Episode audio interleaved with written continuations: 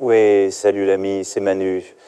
Bah, écoute, je t'appelle parce que j'étais en train de bosser euh, sur les JO avec l'équipe et on m'a raconté une bonne blague. Et comme je sais que tu es plutôt euh, friand de petites blagounettes, bah, je vais te la raconter.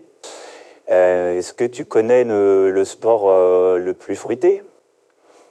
Eh bien, c'est la boxe. Parce que tu te prends plein de pêche dans la poire et puis bah, tu finis euh, par tomber dans les pommes. je l'ai raconté à Brigitte, elle était morte de rire. Euh, je la trouve vraiment très très très très bonne, hein. très très bonne.